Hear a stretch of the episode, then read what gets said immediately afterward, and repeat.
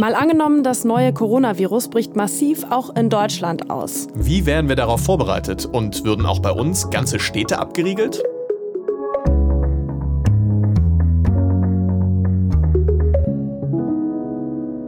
Schön, dass ihr dabei seid. Ich bin Marcel Heberlein. Und ich bin Sophie von der Tann und wir sind beide Korrespondenten im ARD Hauptstadtstudio in Berlin.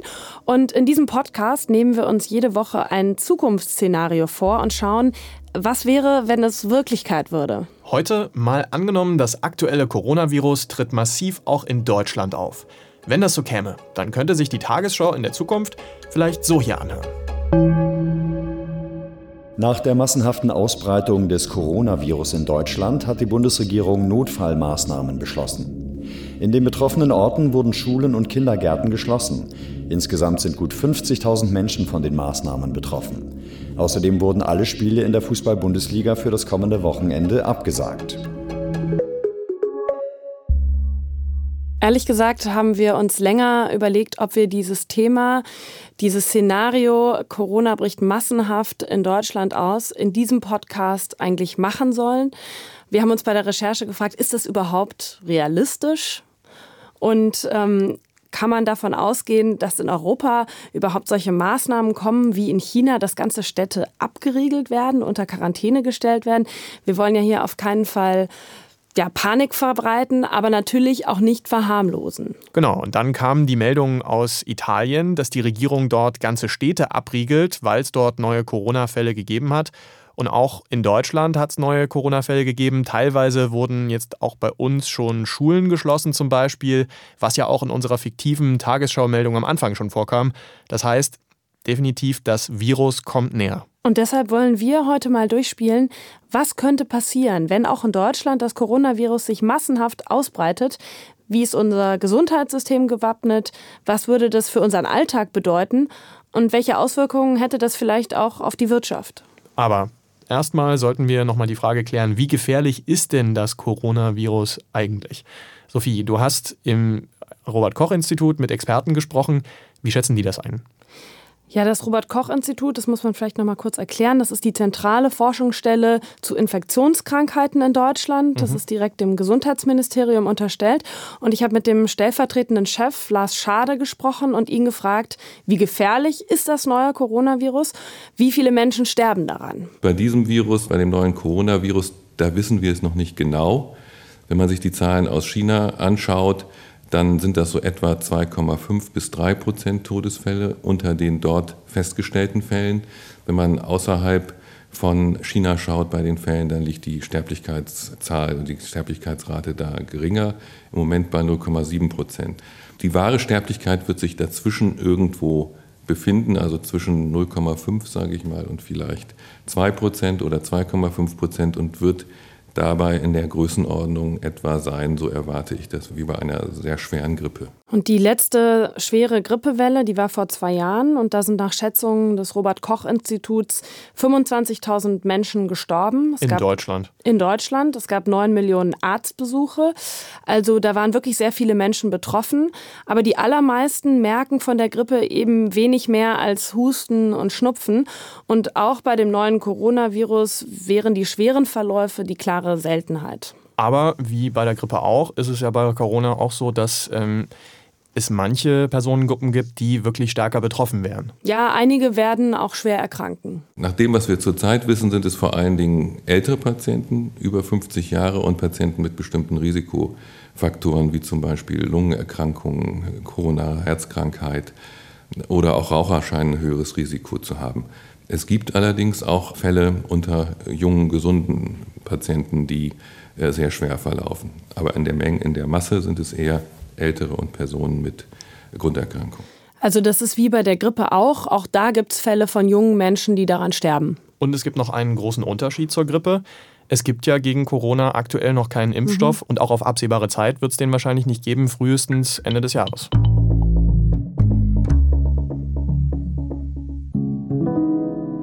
Unser Szenario ist ja, dass das Coronavirus jetzt auch in Deutschland massenhaft ausbricht. Und was das bedeuten kann, das kann man schon in Italien sehen. Und das Ding ist, da kann man Stand jetzt nicht genau sagen, von wem das Virus eigentlich ausging. Also wer der sogenannte Patient Null ist. Ja, und das bedeutet, dass man das Virus nicht mehr zurückverfolgen kann. Also die Einzelpersonen nicht mehr alle isolieren kann und die Kontaktpersonen, die sie hatten. Und deshalb hat die Regierung in Italien zu einer radikalen Maßnahme gegriffen und einen Kreis gezogen um die Gebiete, in denen es viele neue Fälle gab und die komplett abgeriegelt. Über die Situation in Italien habe ich mit Lisa Weiß gesprochen.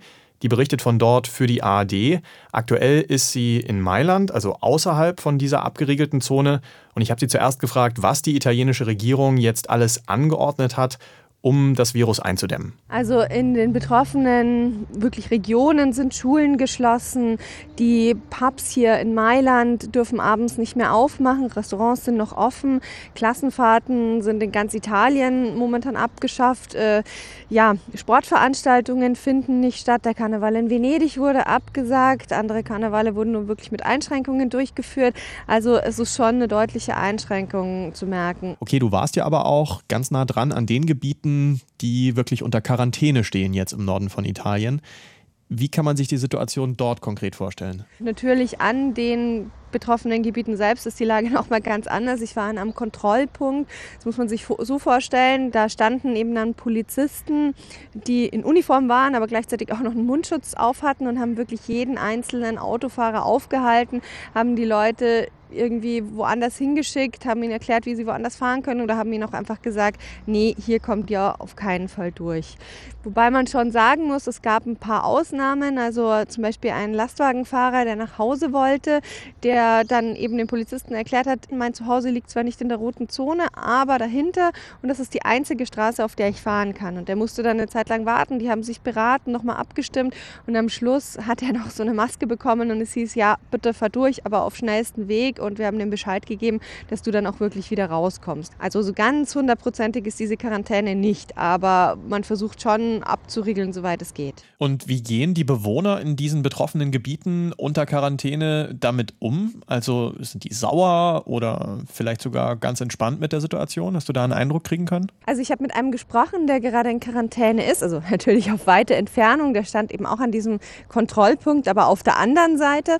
Und der hat mir erzählt, dass sie sie schon einkaufen gehen dürfen, aber dass sie dazu aufgerufen sind, so wenig wie möglich aus dem Haus zu gehen. Wenn es irgendwie geht, drinnen zu bleiben. Der war jetzt wirklich nur an diesem Kontrollpunkt, weil er auf seine Arbeitskollegen gewartet hat, die eben nicht in der roten Zone leben, aber die ihm jetzt seinen Computer aus der Arbeit vorbeigebracht haben, damit er eben von zu Hause aus arbeiten kann und irgendwas machen kann. Was er aber schon gesagt hat, seine Eltern, die älter sind, die versucht er zu überreden, wirklich gar nicht aus dem Haus zu gehen. Der kauft auch für sie ein und bringt ihnen dann die Sachen vorbei, weil eben das Coronavirus ja nach jetzigem Stand einfach für ältere Menschen doch nochmal deutlich gefährlicher ist. Also es ist schon keine einfache Situation. Ich habe ihn auch gefragt, wie er die Maßnahmen findet und er sagt, naja, wir müssen uns irgendwie damit arrangieren. Schön ist es nicht, aber äh, er versteht und er sagt auch, die meisten anderen verstehen, dass es halt jetzt im Moment einfach notwendig ist. Die Regierung in Italien hat ja nicht nur Maßnahmen in diesen starken Infektionsgebieten eingeleitet, sondern auch drastische Maßnahmen beschlossen für die Gebiete sonst in Italien, in Norditalien.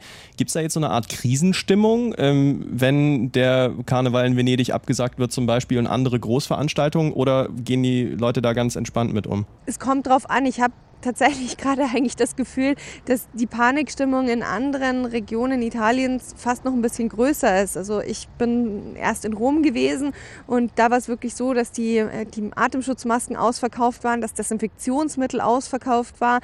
Der einzige Ort, an dem man noch was bekommen konnte, war in der Apotheke im Vatikan. Da darf man aber nur mit Sondergenehmigung hin. Aber da sind die Leute so angestanden, dass man wirklich eine Stunde warten musste, um noch Desinfektionsmittel zu bekommen, obwohl da ja kaum Fälle gemeldet sind. Also es ist wirklich unterschiedlich natürlich, mit wem man spricht und wo man auch gerade ist. Das war jetzt die Lage in Italien. In unserem Szenario stellen wir uns ja vor, dass es in Deutschland zu einem größeren Ausbruch von Corona kommen würde.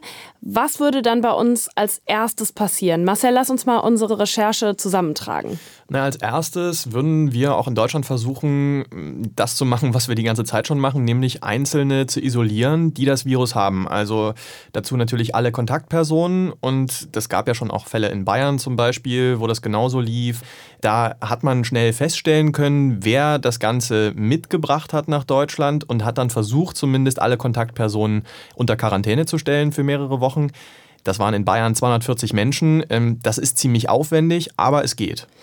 Und wenn das nicht mehr geht, weil es einfach zu viele werden oder weil man nicht mehr genau nachvollziehen kann, wie das Virus von Person zu Person kam, wie in Italien. Was macht man dann? Ja, auf jeden Fall würde man dann noch mehr Power in die Krankenhäuser stecken, also in die Behandlung der Erkrankten. Da gibt es auch ausgeklügelte Pläne, die sogenannten Pandemiepläne. Hm, die gibt es auf ganz vielen verschiedenen Ebenen. Das Robert Koch Institut hat da Empfehlungen gegeben. Geschrieben haben die letztlich die Bundesländer und diese Pläne gehen runter bis in die Kommunen. Ich habe da mit René Gottschalk drüber gesprochen, der ist der Chef des Gesundheitsamts in Frankfurt. Und diese Gesundheitsämter, die es überall gibt, die sind dann am Ende ganz wichtig. Die machen dann die Ansagen im Ernstfall, welche Patienten kommen in welches Krankenhaus und auch welche Krankenhäuser werden noch mit eingeschaltet. Wenn das alles nicht zum Ziel führt, wenn also die Fallzahlen noch weiter steigen, dann würden wir sagen, ab jetzt muss man sich konkret um die ganz empfindliche Patientenschicht kümmern. Wir würden sagen, wir müssen Schulen schließen zum Beispiel, wir müssen Kindergärten schließen. Die gesamte Stadtverwaltung muss im Sinne jetzt dieser Infektionsabwehr arbeiten. Das sind aber alles vorstrukturierte, vorgegebene Wege, die wir bereits bei der Grippepandemie 2009 auch so gemacht haben. Das hat mir Lars Schade vom Robert Koch Institut auch erzählt. Man könnte im Krankenhaus extra Bereiche einrichten, nur für Menschen mit Atemwegserkrankungen. Man könnte auch extra Eingänge machen. Man könnte auch ganze Kliniken quasi zu Corona-Kliniken machen. Und dann habe ich mich gefragt, wie ist das eigentlich mit Personal in den Krankenhäusern? Alle sprechen ja vom Pflegenotstand. Mhm. Und da hat mir ein Krisenforscher erzählt, dass es in so einem Pandemiefall so wäre, dass auch Organisationen wie das Technische Hilfswerk oder das Rote Kreuz da aushelfen könnten. Ja, Personal ist auf jeden Fall ein Thema. Da gibt es durchaus auch Kritik, dass gerade Gesundheitsämter in Deutschland zu wenig Mitarbeiter haben sagt zum Beispiel und kritisiert der Chef der Virologie der Berliner Charité, Christian Drosten. Und natürlich braucht es auch genügend Ärzte. Ärzte könnten eine Urlaubssperre bekommen im Fall von so einer Pandemie und es könnten auch andere hinzugezogen werden, die eigentlich schon in Rente sind.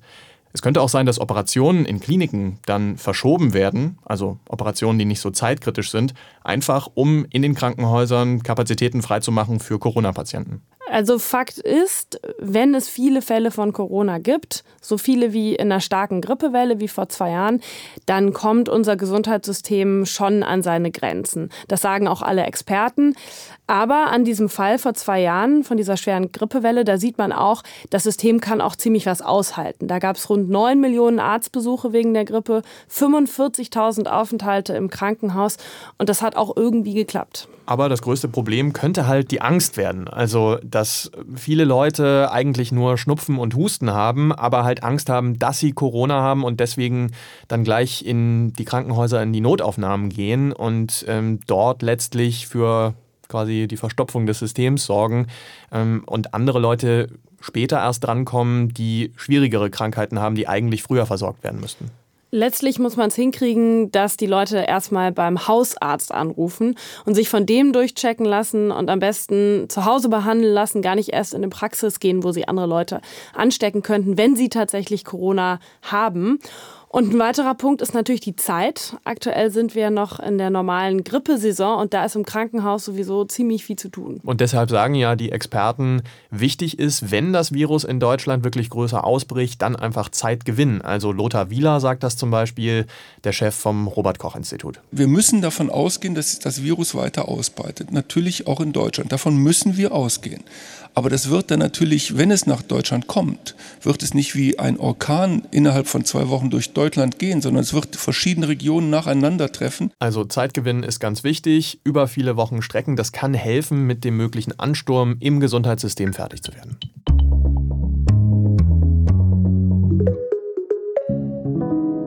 Wir haben besprochen, was auf das Gesundheitssystem zukommen könnte, wenn das Coronavirus auch in Deutschland größer ausbricht. Aber was ist mit unserem Alltag? Italien zeigt ja, extreme Maßnahmen für alle wären möglich, also dass ganze Städte abgeriegelt werden. Du hast dir das angeschaut, Marcel. Wäre das auch in Deutschland denkbar? Ja, grundsätzlich möglich ist das, auch rechtlich. Da gibt es das sogenannte Infektionsschutzgesetz aus dem Jahr 2001. Das ist da die Grundlage. Das sagt, Grundrechte können auch in Deutschland eingeschränkt werden, damit sich Infektionskrankheiten nicht weiter ausbreiten. Das steht da explizit drin, zum Beispiel in Paragraph 28 steht, der Staat kann Bürger auch dazu verpflichten, den Ort, an dem sie sich befinden, nicht zu verlassen. Aber das Robert Koch Institut zum Beispiel sagt, so eine harte Abriegelung von ganzen Orten, die ergibt nur Sinn, wenn man das auch wirklich konsequent durchsetzen kann. Das hieße konkret, dass äh, die Menschen unglaublich diszipliniert sind und dann zum Beispiel alle in ihren Häusern bleiben. Aber sie müssen natürlich unter anderem versorgt werden. Das muss dann sichergestellt werden. In China ist das gelungen, nach unserer Erkenntnis, in Wuhan mit einem massiven Einsatz von Militär und von sonstigen Kräften eine solche Quarantäne durchzuführen.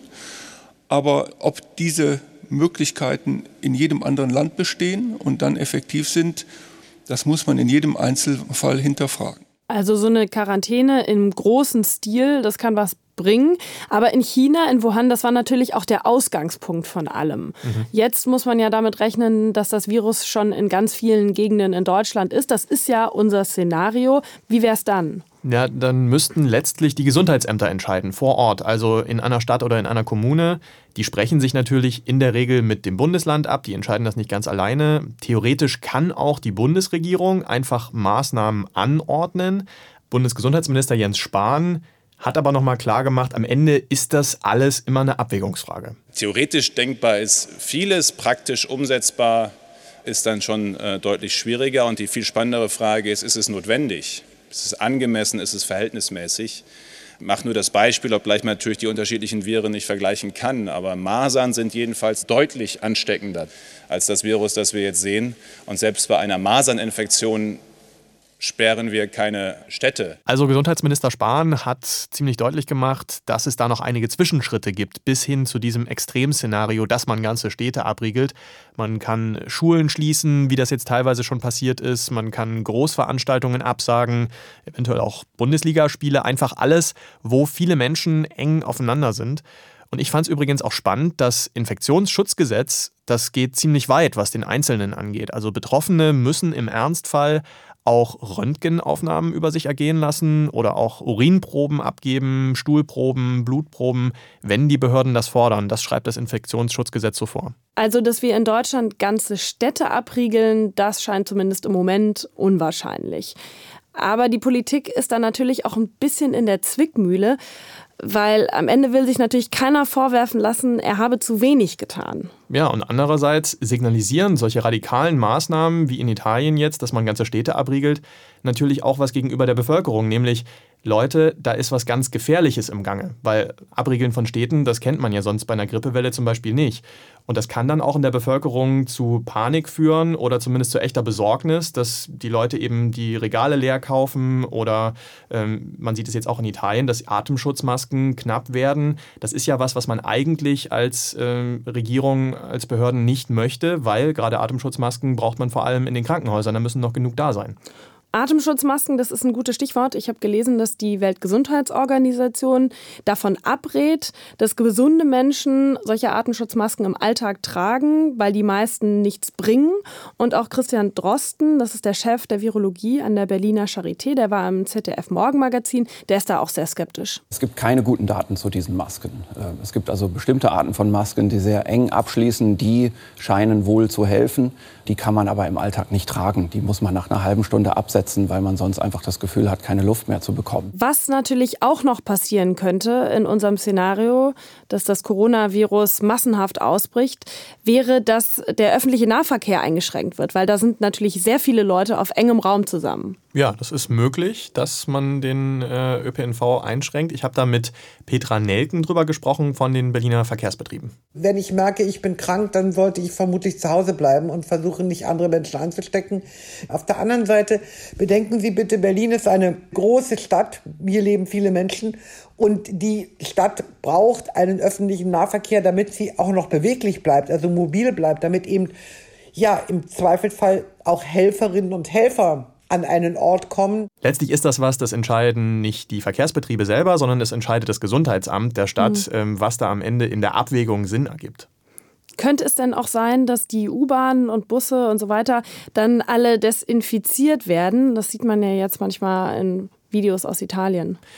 Das wäre auch möglich, aber ähm, zumindest die Sprecherin der BVG in Berlin, mit der ich gesprochen habe, die ist da sehr skeptisch, was die Umsetzung angeht. Die sagt, die Bahnen sind ja oft super voll und wenn die nächsten Fahrgäste mhm. dann die Stangen anfassen, die Haltegriffe und so weiter, dann ist es mit der Desinfektion auch schon wieder vorbei. Die hat eher darauf Wert gelegt, dass man natürlich schauen muss, als BVG und auch die Münchner Verkehrsbetriebe haben mir das geschrieben, wir müssen schauen, dass unsere Fahrer gesund bleiben, sagen hm, die, ne? damit man das sicherstellen kann, dass die Bahnen überhaupt fahren. Wenn da zu viele krank werden, wenn man das nicht schafft, ähm, dann muss man im schlimmsten Fall halt die Bahnen anders takten. Also dann fahren die halt vielleicht alle zehn Minuten statt alle fünf. Nochmal ein Blick an die Flughäfen. In Italien wird ja jetzt öfter an Flughäfen die Temperatur von Passagieren gemessen. In China hat man das auch gemacht. Könnte sowas auch in Deutschland kommen? Ja, gibt es sogar schon, dass die Temperatur gemessen wird. Ähm, wegen des Coronavirus bei einer Messe in Hannover ist das schon der Fall. Da misst eine Wärmekamera das am Einlass, die Temperatur im Gesicht nämlich. Wusste gar nicht, dass das geht. Das Gesundheitsamt dort hat den Maßnahmen auch zugestimmt. Aber ich habe ja mit dem Chef des Gesundheitsamts in Frankfurt geredet und der ist da ganz anderer Meinung. Der hält da nichts davon, von solchen Maßnahmen, weil er sagt, das bringt nichts. Äh, in der Anfangsphase des Coronavirus, wenn man das hat, dann muss da gar kein Fieber da sein. Und wenn ich weiß, als Passagier am Flughafen zum Beispiel, dass ich Fieber habe und will trotzdem irgendwo hinfliegen, dann nehme ich halt einen Fiebersenker und zack, werde ich einfach nicht erkannt. Also das hilft nicht viel, sagt er, und auch an Flughäfen hält er das für keine sinnvolle Maßnahme. Unser Szenario ist ja mal angenommen, das neue Coronavirus bricht auch in Deutschland massenhaft aus. Wichtig wäre es dann auf jeden Fall, dass am Ende nicht auch noch eine Panik ausbricht. Ja, und damit keine Panik ausbricht, brauchen die Behörden eine gute Kommunikationsstrategie. Ich habe mit Frank Roselieb gesprochen, der forscht zu Krisenmanagement und berät auch Unternehmen und Behörden. Und er sagt, Kommunikation ist total wichtig. Natürlich im Vorhinein als Prävention, aber vor allem auch dann, wenn schon so Quarantänen wie in Italien zum Beispiel verhängt sind. Die Menschen müssen also in ihrer Einsamkeit zu Hause kontinuierlich von den Behörden informiert werden, wie es jetzt weitergeht, wie der aktuelle Stand ist. Das heißt, die Behörden müssen so eine Art kommunikatives Grundrauschen herstellen und notfalls eben ganz banale Informationen über Hygienemaßnahmen veröffentlichen, wenn sie sonst nichts ähm, zu sagen und zu erzählen haben. Andernfalls besteht dann die Gefahr, dass die Bürger sich in ihrer Isolation zu Hause selbst auf die Suche nach Informationen machen und natürlich im Internet dann auf irgendwelchen Seiten von Apokalyptikern oder Verschwörungstheoretikern landen. Ja, es kursieren ja auch jetzt schon im Internet einige wilde Theorien übers Coronavirus. Ähm, wie kann man dem Ganzen denn am Ende Herr werden, diesem, äh, dieser Meinungsmache im Netz? Was sagt er da? Also zum einen geht es darum, dass man Vertrauenspersonen kommunizieren lässt. Das heißt, man setzt dann nicht den Politiker vor die Kamera, sondern doch eher den Arzt im weißen Kittel. Das heißt, so mancher weißer Kittel hat schon so manchen windigen Verschwörungstheoretiker in die Flucht geschlagen. Also das kann heißen, eher den Chef vom Robert Koch Institut sprechen lassen als Jens Spahn, den Gesundheitsminister und Posts im Netz mit Fehlinfos oder Verschwörungstheorien einfach zu löschen, das ist aus äh, der Sicht von Frank Roselieb auf jeden Fall der falsche Weg. Den Geschwindigkeitskampf im Internet, den kann kein staatlicher Zensor gewinnen. Das muss schon viel früher in der Erziehung im Kopf der Menschen ansetzen, dass sie solche Quellen einfach ignorieren. Interessant fand ich übrigens auch, Frank Roselieb meinte, bei uns in Deutschland ist das Vertrauen in den Staat relativ groß. Das heißt, äh, also die Vorstellung, wenn es eine Krisensituation wie so einen Corona-Ausbruch gibt, dann tut der Staat da auch was. Aber die Bürgerinnen und Bürger sind auch kritisch, wollen wissen, was passiert und warum das passiert. Und deshalb ist es wichtig, dass Kommunikation eben nicht nur in eine Richtung geht, sondern man auch Rückfragen stellen kann. Okay. Ein Aspekt, über den wir jetzt noch gar nicht gesprochen haben, den wir aber vielleicht noch mal kurz anschneiden sollten, ist, was würde so ein Ausbruch des Coronavirus für die deutsche Wirtschaft bedeuten? Du hast dich da mal so ein bisschen näher mit beschäftigt. Ich habe mit Timo Wollmershäuser vom IFO-Institut in München gesprochen und der meinte, das Hauptproblem ist, wenn sich das Coronavirus wirklich massiv verbreiten würde in Deutschland und man so drastische Maßnahmen einleiten würde, wie ganze Städte abriegeln, dann führt das natürlich zum einen dazu, dass Menschen einfach weniger rausgehen und weniger einkaufen und zum anderen natürlich, dass sie nicht arbeiten gehen. Also das hieße zum Beispiel Fließbänder stehen still und die Produktivität würde dann runtergehen. Mhm. Klar, das hängt natürlich immer davon ab, wie lange so ein Zustand anhalten würde.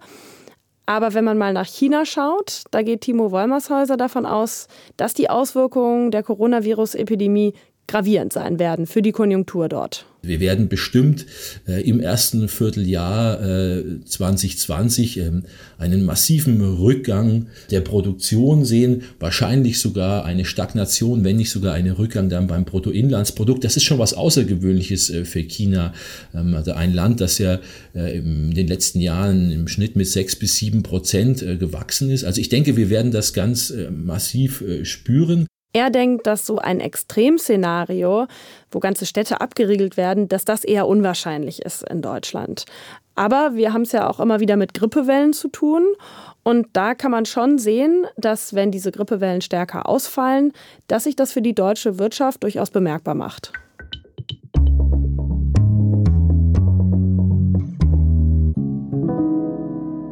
So, jetzt haben wir viel gehört. Lass uns nochmal zusammenfassen. Wenn es wirklich dazu käme, dass in Deutschland das Coronavirus sich stärker ausbreitet, dann könnte das vor allem das Gesundheitssystem an die Belastungsgrenze bringen. Aber es gibt auch Pläne, wie man mit so einer Pandemiesituation umgehen kann. Laut Gesetz ist es möglich, dass Schulen geschlossen werden, dass große Veranstaltungen abgesagt werden. Man kann sogar ganze Bezirke oder Städte abriegeln. Das sind die Maßnahmen, die man theoretisch ergreifen könnte. Welche davon dann wirklich Realität werden würden, wenn sich das Coronavirus wie in unserem Szenario massenhaft in Deutschland verbreiten würde, das können wir zum jetzigen Zeitpunkt einfach noch nicht sagen. Das war es auf jeden Fall für diese Woche mit Mal angenommen, dem Zukunftspodcast der Tagesschau. Wenn ihr uns gerne zugehört habt und vielleicht noch mehr hören wollt, dann abonniert uns doch einfach. Wir freuen uns auf jeden Fall über jeden einzelnen von euch und besonders auch über euren Input. Wir kriegen immer total gute Themenvorschläge von euch. Zum Beispiel wünschen sich einige eine Ausgabe, in der wir durchspielen, mal angenommen, die EU würde sich zu einem großen Land zusammenschließen. Oder andersrum, was würde passieren, wenn Deutschland die EU verlässt? Oder ein anderer Vorschlag, mal angenommen, Deutschland wird komplett vegan. Und andere haben sich gewünscht, mal angenommen, es gibt keine Massentierhaltung mehr in Deutschland. Und wenn ihr noch mehr Ideen habt, dann schreibt uns doch einfach an mal angenommen.tagesschau.de. Wir sind auf jeden Fall fertig für diese Woche. Die nächste Ausgabe gibt es am kommenden Donnerstag. Danke und bis bald. Macht's gut.